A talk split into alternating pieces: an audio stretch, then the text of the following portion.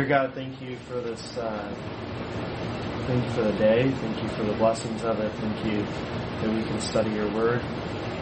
Pray that you would help me to clearly communicate the truths that uh, I've been thinking about for the past several weeks, and that our discussion would be profitable and helpful and aid us all in our attempts to share the good news of your Son. In your name we pray. Amen. So last week we discussed, oh, first of all, there's a sheet on the back. Uh, there's two sheets in the back. One is an article, and the other is just a blank sheet for notes with some review information. Um, last week we discussed the topic of God's sovereignty, particularly as it relates to personal evangelism. And we defined God's sovereignty as the inherent right, so that which inheres or flows out of the character of God, who He is. So it's the inherent right and power of God to control all things as He pleases. So, in other words, as uh, Psalm 115.3, I believe it is, says, Our God is in the heavens. He does whatever He pleases. God gets to do what God gets to do because He's God. Because it's inherent authorization and power. And we said that God controls, specifically with respect to evangelism, God controls all aspects of evangelism. And we looked at evangelism, our personal evangelism, from the specific angles, almost like uh, the different facets of a play. We looked at the message, we considered the messenger, we considered the opportunity or the circumstance itself, we considered even the recipient, and we looked at each one of those and we dove in just a little bit in each category and looked at how God is uh, the divine appointment maker who controls that opportunity or circumstance. We considered the fact that He is um, sovereign over each one of us as we communicate and we fumble and, and, stumble over our words and don't necessarily always communicate as clearly or as, or as boldly as we want. We talked about how, we saw from Scripture how He is sovereign even over the recipient and the recipient's response to the gospel. That only God, through the Holy Spirit working in the life of that person, uh, can affect any sort of change, can ever take that dead person and raise them up to spiritual life. We looked at how God is sovereign over the message. That when we're unclear, that God can take the foolishness of the message of the gospel, and that in and of itself is the power of God in the salvation. And so, my point that I was driving to last week was that confidence in God's sovereignty fuels confidence in our own personal evangelism. So, the more confident that we are in God's sovereignty over all things, in particular, every aspect of personal evangelism, we ought to have more confidence, more boldness in our personal sharing of the good news of Jesus with other people. And that was the whole driving point of last week. So this week, my goal is uh, simply just to discuss with you uh, the idea of relational evangelism and to suggest ways that we can all get involved because we're all we all have relationships and I'd like to, at times today, get really practical and figure out, like, have you write down who, who is in your sphere of relationships, and and try to be real uh, brazenly practical about how we can get on uh, this train and start sharing the gospel with those who we are closest to. So to understand relational evangelism and see ways that we can get involved.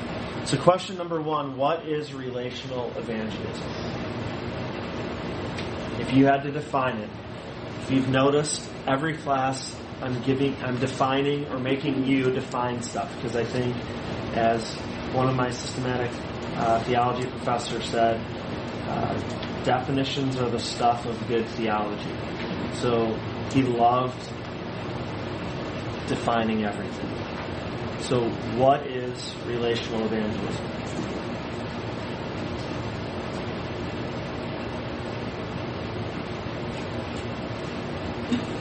Yes. Sharing Christ with people relationship with, whether it's family, whether it's friends, co-workers, feeling close enough. That's what I was saying. Yep.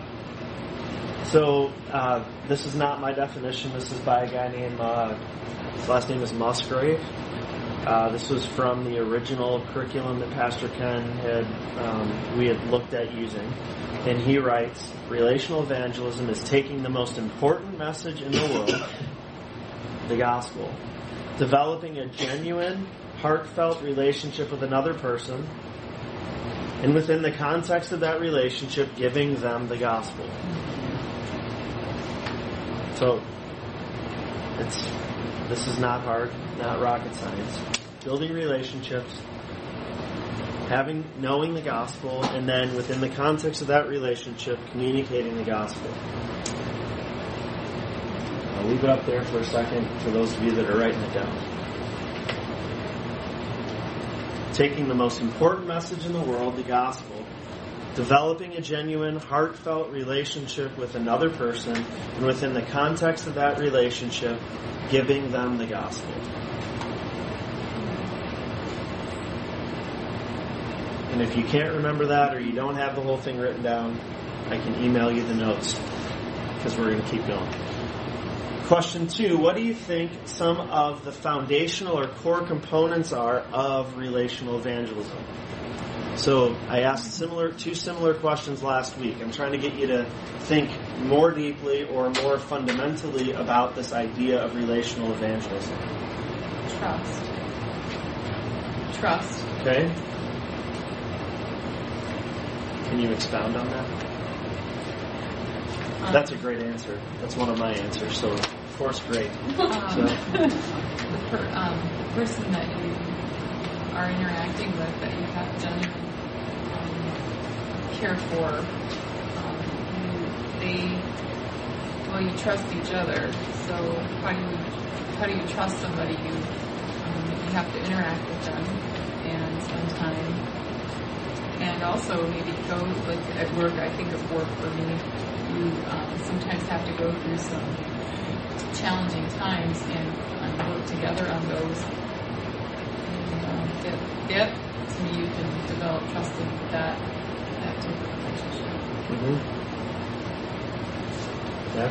It needs to be a mutual relationship. It can't be one-sided, just you think you have the relationship with this person, but um, they have to be, want to be in that relationship with you as well. Yeah. Reciprocity. Yeah, yeah. Larry? Uh, Just reflecting on what you said, Ken, that it seems like you're really highlighting there that it's a real relationship. Mm-hmm. It's not, it's not a prospect. It's a real relationship. Right. As I will say later, it's not just a sales transaction mm-hmm. where it's like, oh, you move, you, you got this target, and you go after that target, you share the gospel, they reject it, so you just, like, oh, well, you move on to the next target, right? It's that, that, that's not a real relationship. Yes. I think at the core of it is, is, you know, choosing to be genuinely interested in another human being. Mm-hmm.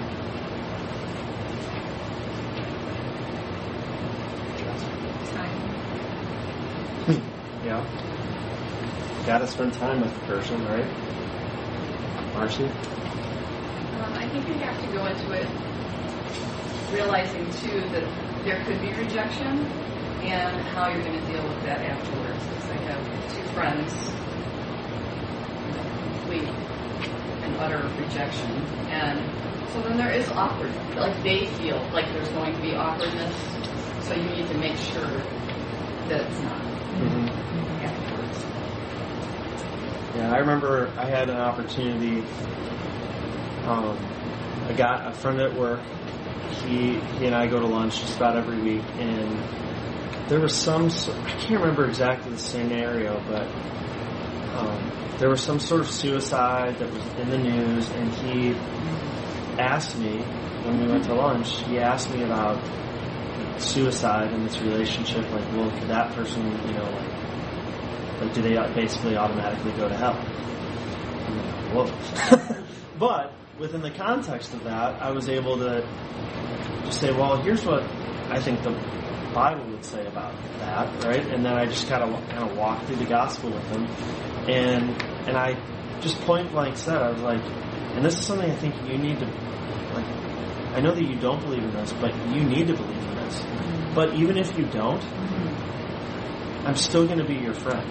I actually spelled that out because I work with them, with a bunch of other believers, and I could totally see that unintentionally happening. You know, where someone shares the gospel and they're like, "Oh, well, he he he has his own re- reasons why he would not accept the gospel." So, but that's no reason to not be his friend anymore. Because again, it's not a sales transaction. So I I have three came to my mind, and there's more. You guys have listed way more, and those are all good. The three were were credibility, confidence, and con- uh, conversation. And we're going to get to the conversation part later, but credibility, the idea that I, as the messenger, you, as the messenger, have some sort of relational credibility with this person that they would actually want to listen to your message. Right? If your if your life is a train wreck, and we all have experienced moments of our life, but if our life is such a train wreck to the extent that our testimony, and what, what I mean by train wreck is our testimony has been just smashed to, pieces, our, we have we have little to no credibility. So when we go to share the gospel, we have a problem. So there has to be credibility in the message that we're going to communicate based on the way we live. There also needs to be credibility from a relationship standpoint in the way that we actually relate to that person. Is it a genuine relationship? Is it, as our initial definition said, is it genuine and heartfelt? Is it an actual friendship, or are we treating it as a sales transaction? We're going to move on when you say yes or no. The second is confidence. This is I should have said trust because it would be more, uh, uh, it would be less misleading. But I liked all three C's, so pardon that. But confidence, the idea of trust, the fact that that person needs to be able to trust you, so you're credible. They have to have confidence in you. That there's uh, that they can share, that they can reject, as Marcy said, and you're still going to love them and care for them even when they reject your message. And then conversation, credibility, confidence, and conversation. A relationship, as we're going to talk about later, is only so good, right? The relationship will never save that person. Our relationships have to move into the conversation about the gospel, or else they're just relationships. so, the core components credibility, confidence, and conversation. So, can you think of any texts of Scripture where relational evangelism, as we've defined it, is either taught or maybe uh, implied or exemplified?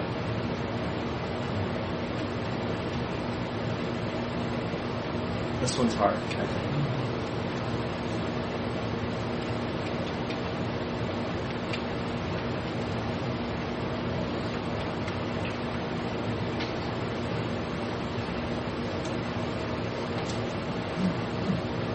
Have to have a a reference. You could just blurt out the general idea. Typically, what I, I have in my mind, and then I have to Google it because I can't remember where it is. Paul did was relationship with the churches that he went into, maybe Thessalonica or Ephesus or whatever. He had a, he had a relationship with them, which included giving the gospel to them, seeing them converted, and then continuing to uh, pastor them, so to speak, through his letters that he sent to them. So I don't know if that's what you're getting at. Larry? Uh, I think this is, well, I'm thinking of uh, First Peter 3, where wives are told that uh, if they have an unbelieving husband if they see the purity and reverence of their lives every one of them. Yeah. It makes me think of Titus, um, where older women are Mhm. told to teach and be examples to younger women. Mm-hmm. About Ruth and Naomi. Sure. So let, I'm going to read an extended passage from John chapter 1, starting in verse 29. It says, The next day John saw Jesus coming toward him and said, Look, the Lamb of God who takes away the sin of the world. This is the one I meant when I said, A man who comes after me has surpassed me because he was before me. Which, that right there sounds confusing.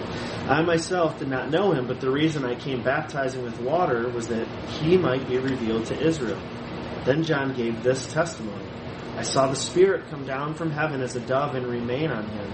And I myself did not know him, but the one who sent me to baptize with water told me, The man on whom you see the Spirit come down and remain is the one who will baptize with the Holy Spirit. I have seen and I testify that this is God's chosen one. The next day, John was there again with two of his disciples.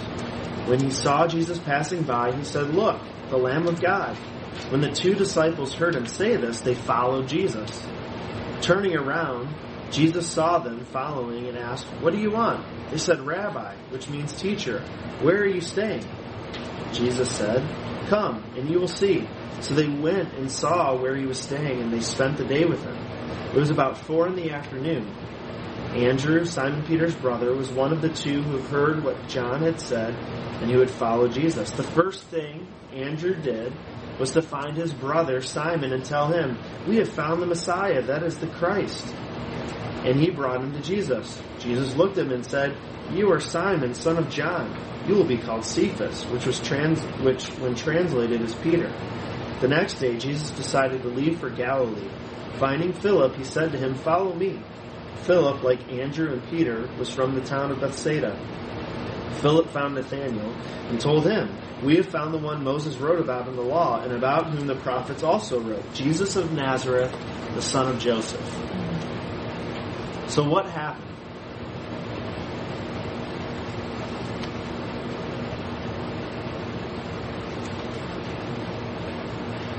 promise this is not a trick question.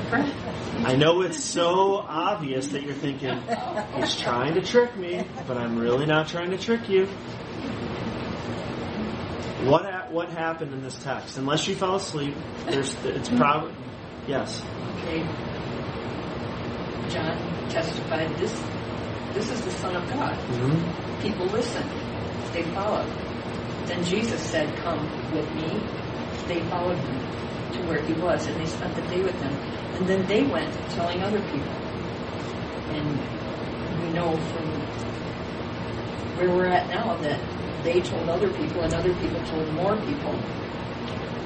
And so that there were like 3,000 people at one time who got saved. so the first thing, verse 41 says this: the first thing Andrew did was to find who His brother. his brother mm-hmm. and tell him we found the Messiah. So he didn't go to a stranger, although that's mm-hmm. fine if he did. But all these dudes went to their friends or their family. Mm-hmm.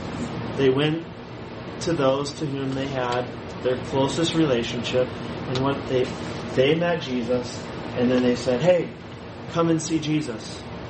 And then that person came and saw Jesus, and they went to their friends, and all the way to us.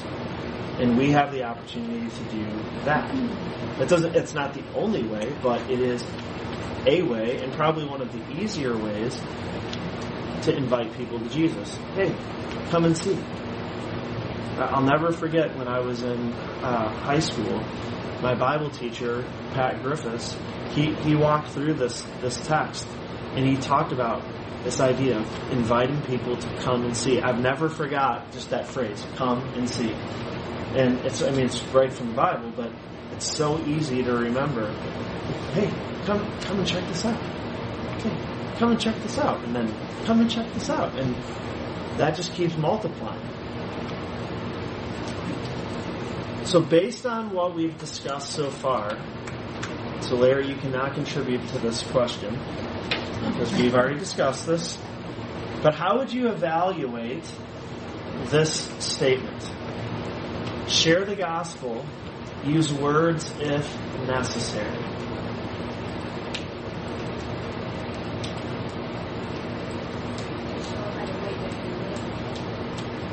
I can't hear you, I'm sorry. I got the air pumping too hard. How the way that you live your life should say something different. That is that is what the statement is after, yes. But I'm asking more so that's what the statement is getting at. My question is what do you think about it? I think it's backwards. Think it's backwards. I, I, I think that that living out the gospel is absolutely necessary.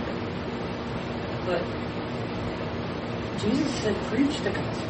He said, speak it.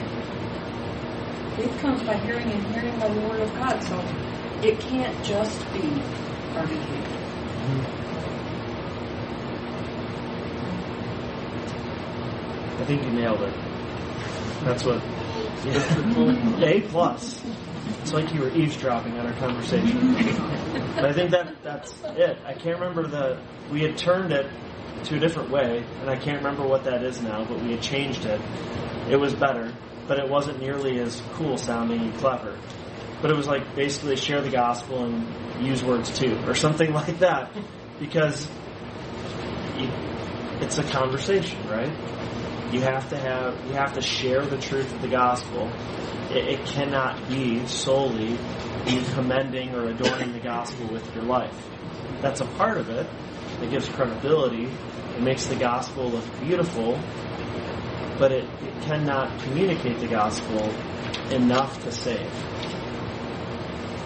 Were you going to say add something? Well, I was, I was just going to quote the scripture. I haven't it probably perfect, but it, it says, um,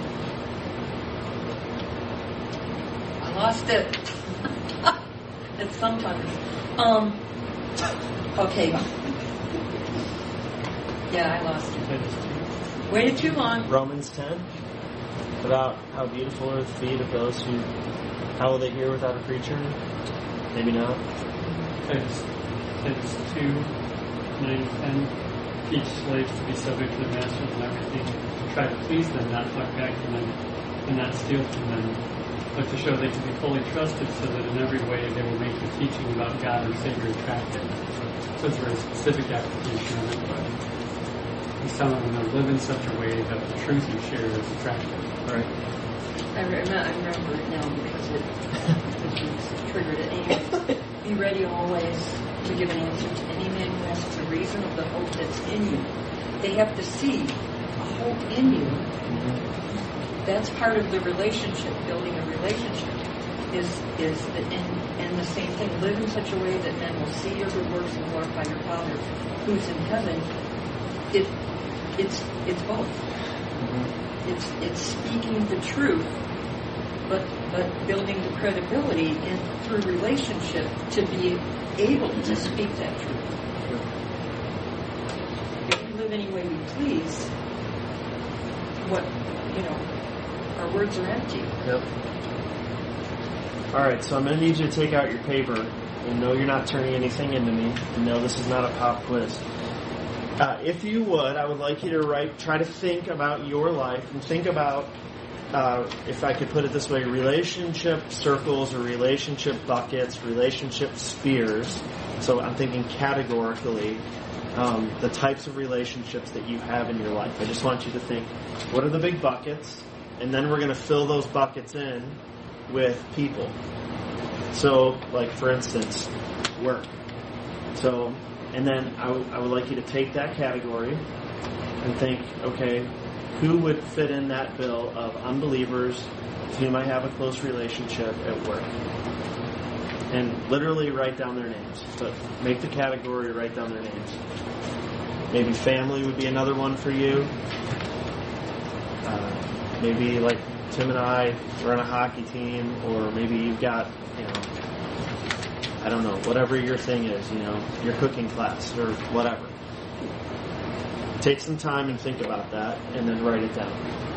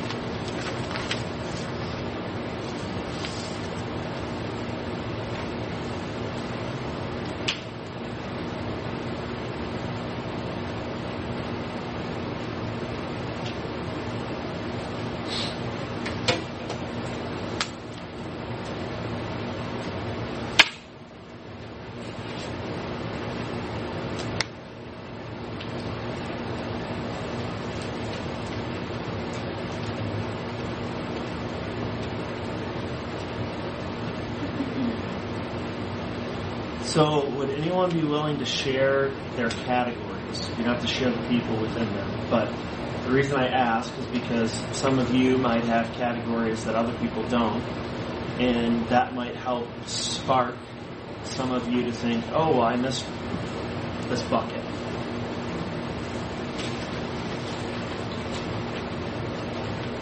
Said friends and neighbors. Okay? Neighbors? Friends and neighbors.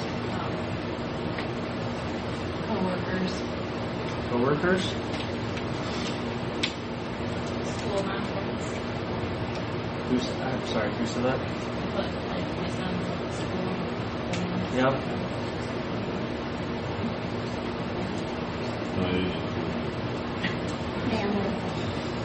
Family? Sports, sports moms. I go on. Soccer- I go soccer moms. These uh, these kids are all good. I was thinking work, but we're here now. But I thought so ministry relationships. So people that I've met through ministry, and that would apply to everybody here. You know, parents that work with children, parents of children. I actually put uh, like social media, Facebook and Instagram. There's some people that live far away and I only you know keep up with them over Facebook or Instagram. Um, so it's it's just kind of where we're at these days. Yep. That's actually a good, really good one. You can oddly and weirdly still maintain a close friendship with people remotely, which I don't understand that, but you can. Um, without ever even talking to them, just by writing the messages or seeing the pictures. I, one of the ones that I wrote that haven't necessarily heard, but recreation or hobbies. I bought a boat two years ago, and that has been an amazing ministry, tool of ministry. I know that sounds like kind of like sanctifying, you know, the boat, but um, it has oddly been uh, an amazing mechanism to build relationships with unbelievers, um, for which I'm very grateful. But that would be a hobby that I have a whole network of friends that I might not have ever had um, had I not purchased that boat and spent countless hours driving out to the lake and spending days on end on the lake. So that might be one that you could uh, throw in too. Like I, I think of Mark and all the basketball he plays, um, and so I'm talking about Mark Hunter, and he plays basketball at LA Fitness, and there are times when he's uh, I manage all the season tickets at the company we work at, and he's asked he has used those season tickets to take guys that he plays basketball with at LA Fitness to games to help further build relationships with them, which I think is super cool that he's intentional about that kind of thing. So I uh, I have three things written down underneath this. Boldly share, intentionally expand, and genuinely maintain. So I think if we can focus our attention on these three aspects, so with respect to those spheres of relationships and the people within them, we need to boldly share the gospel with those people that are in those spheres of relationships that we already have. Okay? Now I'm going to step on some of your toes. Some of you might not actually have very many people in those buckets, which is a problem.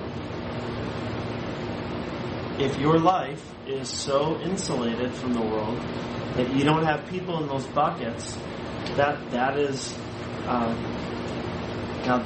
I'm not saying there's never an exception, but that is that would be the exception, not the rule.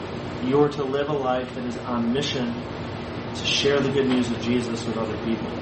So we must boldly share, and I would encourage you if you have a weak uh, roster of people in those categories, that you need to then, to intentionally expand your relationships. Intention, like be uh, very intentional about making that a priority in your life. That the way I'm going to live my life, okay, I'm too busy. Well, maybe you need to unbusy yourself so that you can, if you're too busy to share the gospel, there's problems. Like something has to give. I don't know what gives, but something has to give. I, I know I'm not living your life, so I can't, uh, I'm not trying to tell you how to live it per se, but something has to give so that you can fulfill the Great Commission. So boldly share with those that you already have relationship with. Intentionally expand your relationship circles.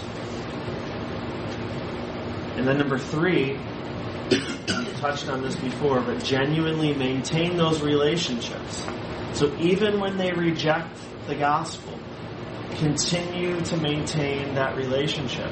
Don't just push them off to the side. Continue to foster that relationship. Who's to say that God doesn't God doesn't save them on the first, second, third, or nineteenth try, but the twentieth time you converse about the gospel, or maybe you never talk about it again, but God uses all those conversations and then just the consistency of your life to one day the Spirit of God convicts them of their sin and they come to saving knowledge of Him. You're not in control of that, neither am I. Yeah. I think too that every time you're with this person or people that you have as your relationships, you can't hammer the gospel at them every time you talk to them. Uh, I don't want to downplay giving them the gospel, but I, I don't think doing that is a, I don't want to say it's not a bad, a good idea, but just in one relationship I have, I know that if I talk about it too much, that I get the, the push off. But I, I got to wait for the right time and the right moment, the right tone of the conversation to then say something about the Lord and salvation and what the Lord's done for Susan and I, or in my life individually, or whatever. Uh, it just can't be, hey, you know, you need to think about getting saved. You know, talked to you about 35 times about this now. you know, you, you, you can't do that. And Right. I, at least I don't think you can. I don't think it would be a good idea, but you have to maintain that relationship. So, when the opportunity does come along to say something, you're there, you've got that relationship, and you can say something. Okay, so can you think of some potential uh, dangers? Might be a little bit harsh of a term, but can you think of some potential dangers or maybe cautions that we should be thinking about with respect to relational evangelism? I just add on what you said there. I was thinking of right before you said that, Ken, my sister and my parents. Um, I became a believer when I was in 10th grade, and I discovered the answer to the question that had been plaguing me. You know, I found hope where I had had hopelessness before.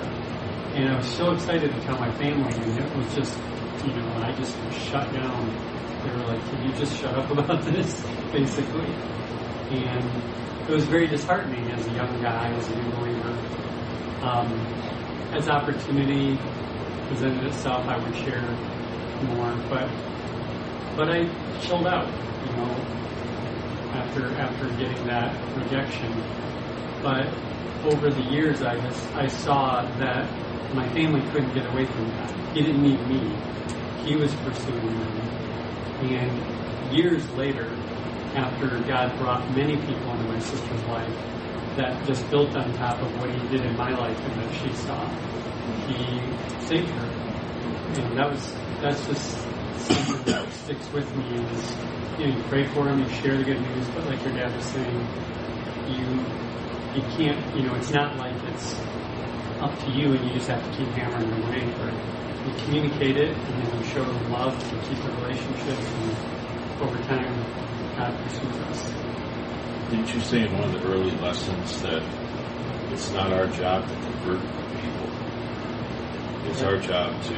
We can't. Yeah, I know. Well, I mean, I know that, but it's not our job to make sure that they sign on the dotted line that they have accepted Christ or whatever. It's our job to give them the gospel, and God will do the work from that seed being planted.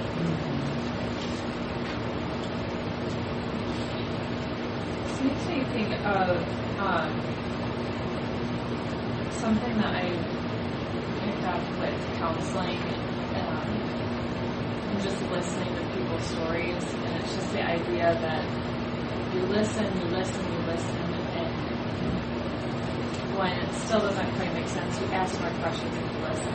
It just makes me think of with relational evangelism that you are always listening to that person and trying to understand their needs and presenting the gospel to show how Christ fits with their needs and what what they're struggling with. So in, in the beginning when you said in the context of your relationship with them, it was fitting what's organic already. You're already talking about the struggle of whatever, or whatever it is that comes up, and just being able to listen and know.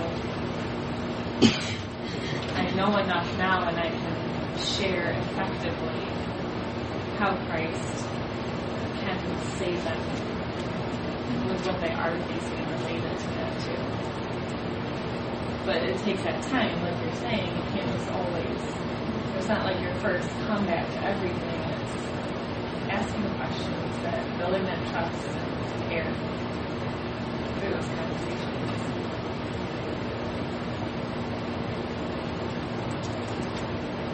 So we got sidetracked. So I'm going to repeat the question because we, we went back to the last one, which is fine. So potential dangers. I'm going to give you uh, for sake of time, I'll give you at least one. Um, one of them that we'll discuss, we'll probably spend at least half a lesson to a whole lesson discussing this, was becoming like those we are evangelizing. Right? If we're if we are doing the hard work of re, like really relating, right? Genuine, heartfelt relationships with unbelievers. We are not Jesus. So we are incapable of, or he was incapable of sinning. We are very capable of sinning. Um, that's um, our original natural bent, right? Um, yes, we have a new nature, that new nature is still at war. Um, so we need prayer. We need accountability. We cannot evangelize in a in a isolation. Uh, we need the context of the local church with brothers and sisters around us that keep us accountable um, and that hold us up. Um, that's why isolation is, is so bad. So becoming like those we are evangelizing would be one danger. Marcy? Um, I'd say another danger that I have fallen to is when you have really invested in relationships and then you really prayed through speaking outright the gospel and then you are rejected, giving up. You know, like I really put my all in this, I really prayed for this, and you feel like the rejection is on you, but it's not. They are rejecting the Lord, which is Mhm. far more serious than rejecting me. And but it it does make you think, I'm clearly not doing this right. This is never going to happen. I give up. And connected to that, I think it's very easy um, to, not necessarily intentionally so, but to look at the like the goal is building the relationship, and then we never end up sharing the gospel. Uh, we never open our mouth with boldness and grace, seasoned with salt, and communicate. Build a relationship we and like we think somehow like, well that's enough, but that's not. Hmm. Another one that I, I put down is just in our human nature we are creatures of extremes. So we like to think of whatever thing that we're doing, that's the only way. So it would be very easy to think, oh, well, relationship evangelism, that's the only way to evangelize. That's the best way. No, it's not. It's, it's one of many ways. And think of Apostle, the Apostle Paul throughout the book of Acts. I mean, he was going into synagogues, right, or going into cities, and he was just preaching the gospel, right? He didn't have a relationship with some of these people. He just walked in and communicated. And then you have disciples who are going to their best friends and their families, and they're communicating the gospel and literally introducing them to Jesus in person. So you have a, a, wide gamut of, of opportunities, and I think sometimes we can think, oh, well, rela- relationship evangelism is the only way in today's culture. Well, it might be one of the better ways in American society, but it's not the only way. And to, to, to get like tunnel vision on this is the way would be a danger. Uh, actually, the article I gave you, which I didn't grab a copy of, but um, I, I have no idea whether or not the uh, blog that it came from is, is any good, so I cannot speak to the credibility of. But the article itself, I thought was good in that it uh, basically discussed these polar opposite views of like the one-time evangelism encounter and then the relational evangelism experience and that they're both good and they're both necessary and it's not just a this or this it's both. And so I thought I gave it to you. If you want to read it great. If you want to throw it away that's fine too. But I thought it might be helpful um, to think through um, the fact that there's there's not just one way to do this Contact. what Contact. initial. I think it's called. They call it Initial initial contact versus relational. One other danger, and uh, I'm going to try to not wax eloquent about this, but I'm going to get a little personal with what I've been spending the last week doing. So my boss, Mr. Dawson, he teaches at the seminary at um, Detroit Baptist Theological Seminary. And this week is uh, pastors' conference. Actually, tomorrow morning starts a pastors' conference in Intercity. And so tomorrow morning he's teaching a workshop, and he has been uh, writing a commentary through the Book of Acts. And so tomorrow his workshop is going to be it's entitled Missions, and it's basically a survey of missions through the the Book of Acts. And he literally starts at the very beginning and walks all the way through the book of Acts in the first two thirds of his lesson and just goes, here's, here it is. And the priority is on the proclamation of the gospel. In order to make disciples, it is on the communication of the good news of the gospel. And then he transitions in his lesson to discuss this uh, theologian named Christopher Wright. He is um, kind of like a disciple of another old, now deceased, uh, famous the- theologian named John Stott. And this theologian, Christopher Wright, advocates that the mission, the church's mission, is not only the proclamation of the gospel, but that it should be expanded to things such as caring for our creation, um, social justice sorts of, of things, and, and, and on and on his list goes. And Mr. Dawson's argument is that it's not that those things, like, you know, building a playground for the community, is a bad thing. Those things adorn the gospel, but his argument is, is that when you elevate those things to be a part of your mission, that oftentimes those things actually usurp the primary part of your mission and become, in practice, the mission itself.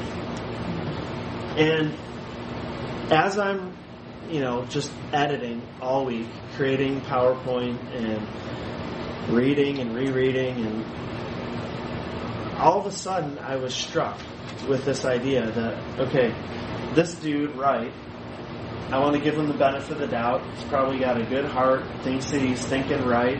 He's not, he, he, he puts the first part of his mission is the proclamation of the gospel, right? But then he adds to the mission. And I'm thinking, what he's trying to do is like, I don't know how to like prime the pump, right? He's trying to like, I, grease the wheel's not the right way. My dad said like, was it, grease the skid, or I don't know what that means, but like he's trying to like prepare the way, right? Like if we just do these good things, if we build a, a community center, or we build a playground, or we do X, Y, or Z in the community, that we are endearing ourselves to these people so that we have credibility, we adorn the gospel, and now they'll be ready to listen. And I'm thinking, that sounds good. Wait, that actually sounds a lot like the class I'm teaching. Maybe I shouldn't be teaching this class. These are the thoughts I've been having this week. I'm like, oh crud. And I'm like, well, relationships aren't bad, right? Larry just read a text from, what is it, Titus 2, or I can't remember where. I mean, and it was all about that worker adoring the gospel so that, that when he proclaims the truth, it is acceptable and consistent. But I think if I could uh, bellow out a caution, may we never replace the message with the relationship. May we never replace the message with this, like the idea of adorning the gospel or with the idea of, you know, trying to just get it, like, like just being buddies with these people. No, we need to communicate the gospel. I agree with my dad wholeheartedly. We can't just beat them over the head with it. The context of the relationship, hearing, as Jess said, the, the struggles and the, and the pains of their life. And then we can insert the gospel. We'll talk about that either next week or in a couple weeks. But may we never replace that message. The message, if you remember back to, um, we have credibility, we have confidence, and what was the last one? Conversation. We must converse. We must communicate the gospel. Last thing that we'll conclude with. I have five suggestions. I'm taking these from an article called Nine Principles of Relational Evangelism by a guy named Randall Neighbour. Um, I'm just stealing five of them, and I've tweaked them a little bit. But I thought they were very valuable, practical, helpful insights on how we can uh, just do relational evangelism well. Number one, focus on building deep friendships. He says, What your unbelieving or unchurched friend is desperately uh, searching for is God's unconditional love, flowing through someone just like you in the context of a friendship. The world in which we live is strong in communication. Think Facebook, Twitter, all that. And weak on deep relationships. So we're good on the surface, we're bad on the depth. So, be a good friend that cares, and your lost friend will see Christ in you, even if you don't consider yourself a spiritual giant. So, number one, focus on building deep friendships. Number two, be the kind of Christian unbelieving people have never met before. This one was uh, particularly, uh, I thought, helpful. Most Christians are willing to serve the lost but would never ask the lost to serve them in some way in order to build a genuine friendship. This is because of pride. Real friends show their weaknesses and are humble enough to ask others for help. I, I can't remember who said it, but I think it was my dad said something. I use the term reciprocity, but that it's a genuine uh, relationship in both ways. I think of my buddy Joe.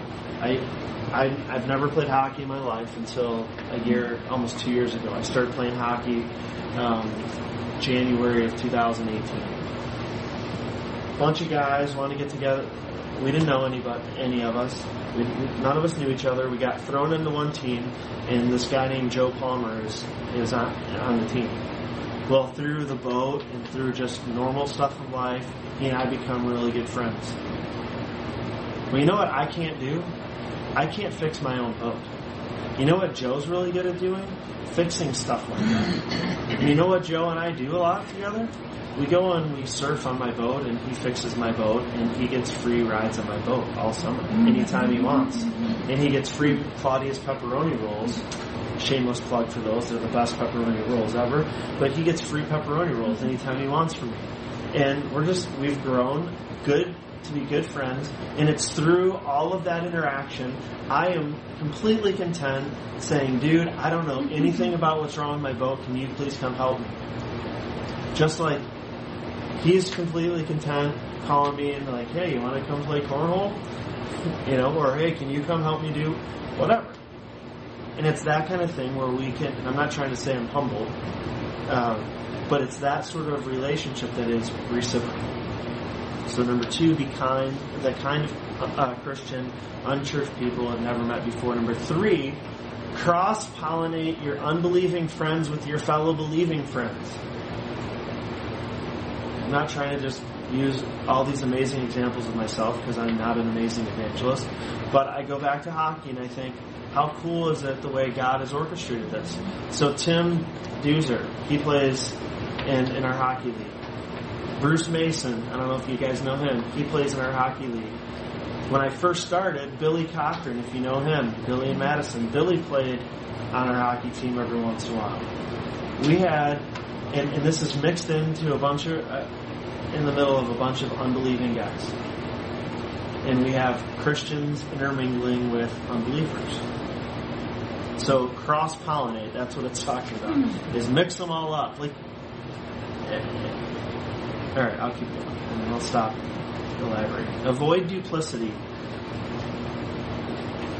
This one, uh, I don't necessarily like the way he put it as in avoid duplicity, but my dad has exemplified this his entire career at DTE, and you'll get it when I read it. It's important that you speak to your Christian and pre Christian friends, this author calls it, about the same things and in the same way.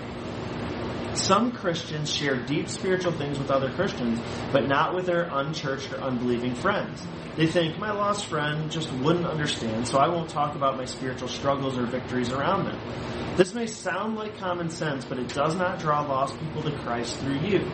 To see a friend come to Christ, you must speak to the person about what God is doing in your life and what you are talking to God about each day. When you openly share how you and God relate to one another, your lost friend will quickly see a spiritual contrast between their perception of God and your relationship with God through Christ. I remember, I, have never been able to really put it well, but my dad, I, I remember having conversations with him about, Dad, how do you share the gospel? Like he became known as a preacher.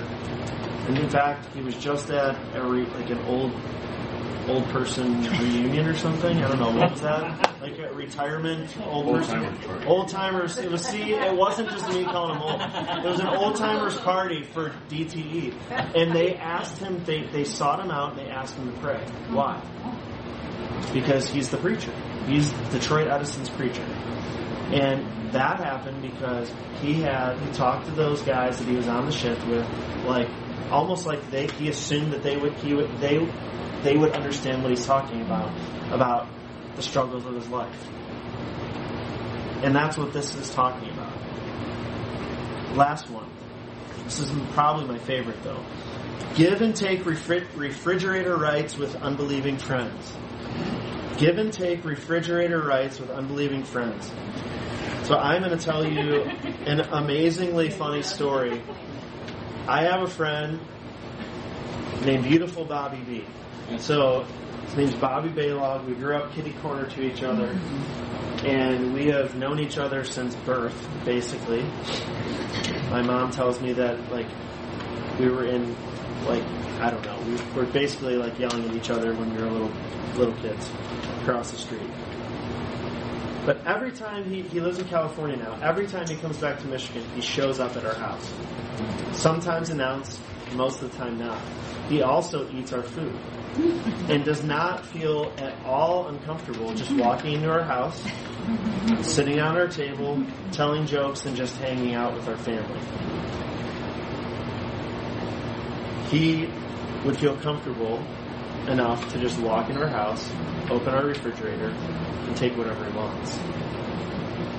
He just texted me this week, and this is where it gets really funny. So we grew up watching WWF wrestling, okay? And we would play in our basement. We'd take the sofa bed mattress out of the, the sofa bed. We'd lay it on the floor.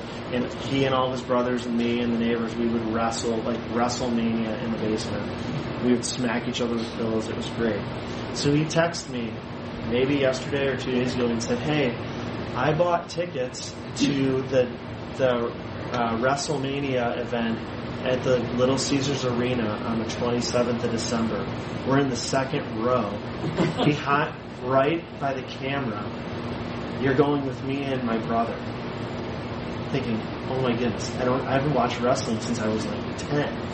and I'm going and sitting second row ringside at this crazy wrestling event. But here, here it is, this dude who has refrigerator rights.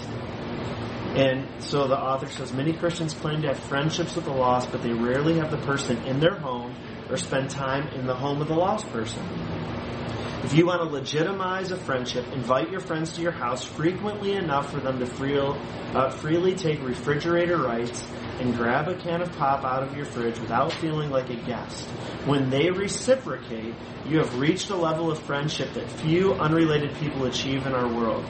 This is the depth of friendship required to reach someone for Christ with relational evangelism.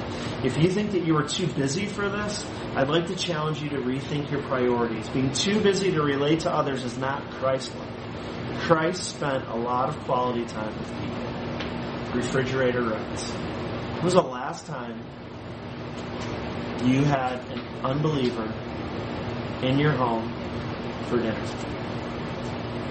Or for lunch? just to hang out. It's probably been a while. Would be my guess.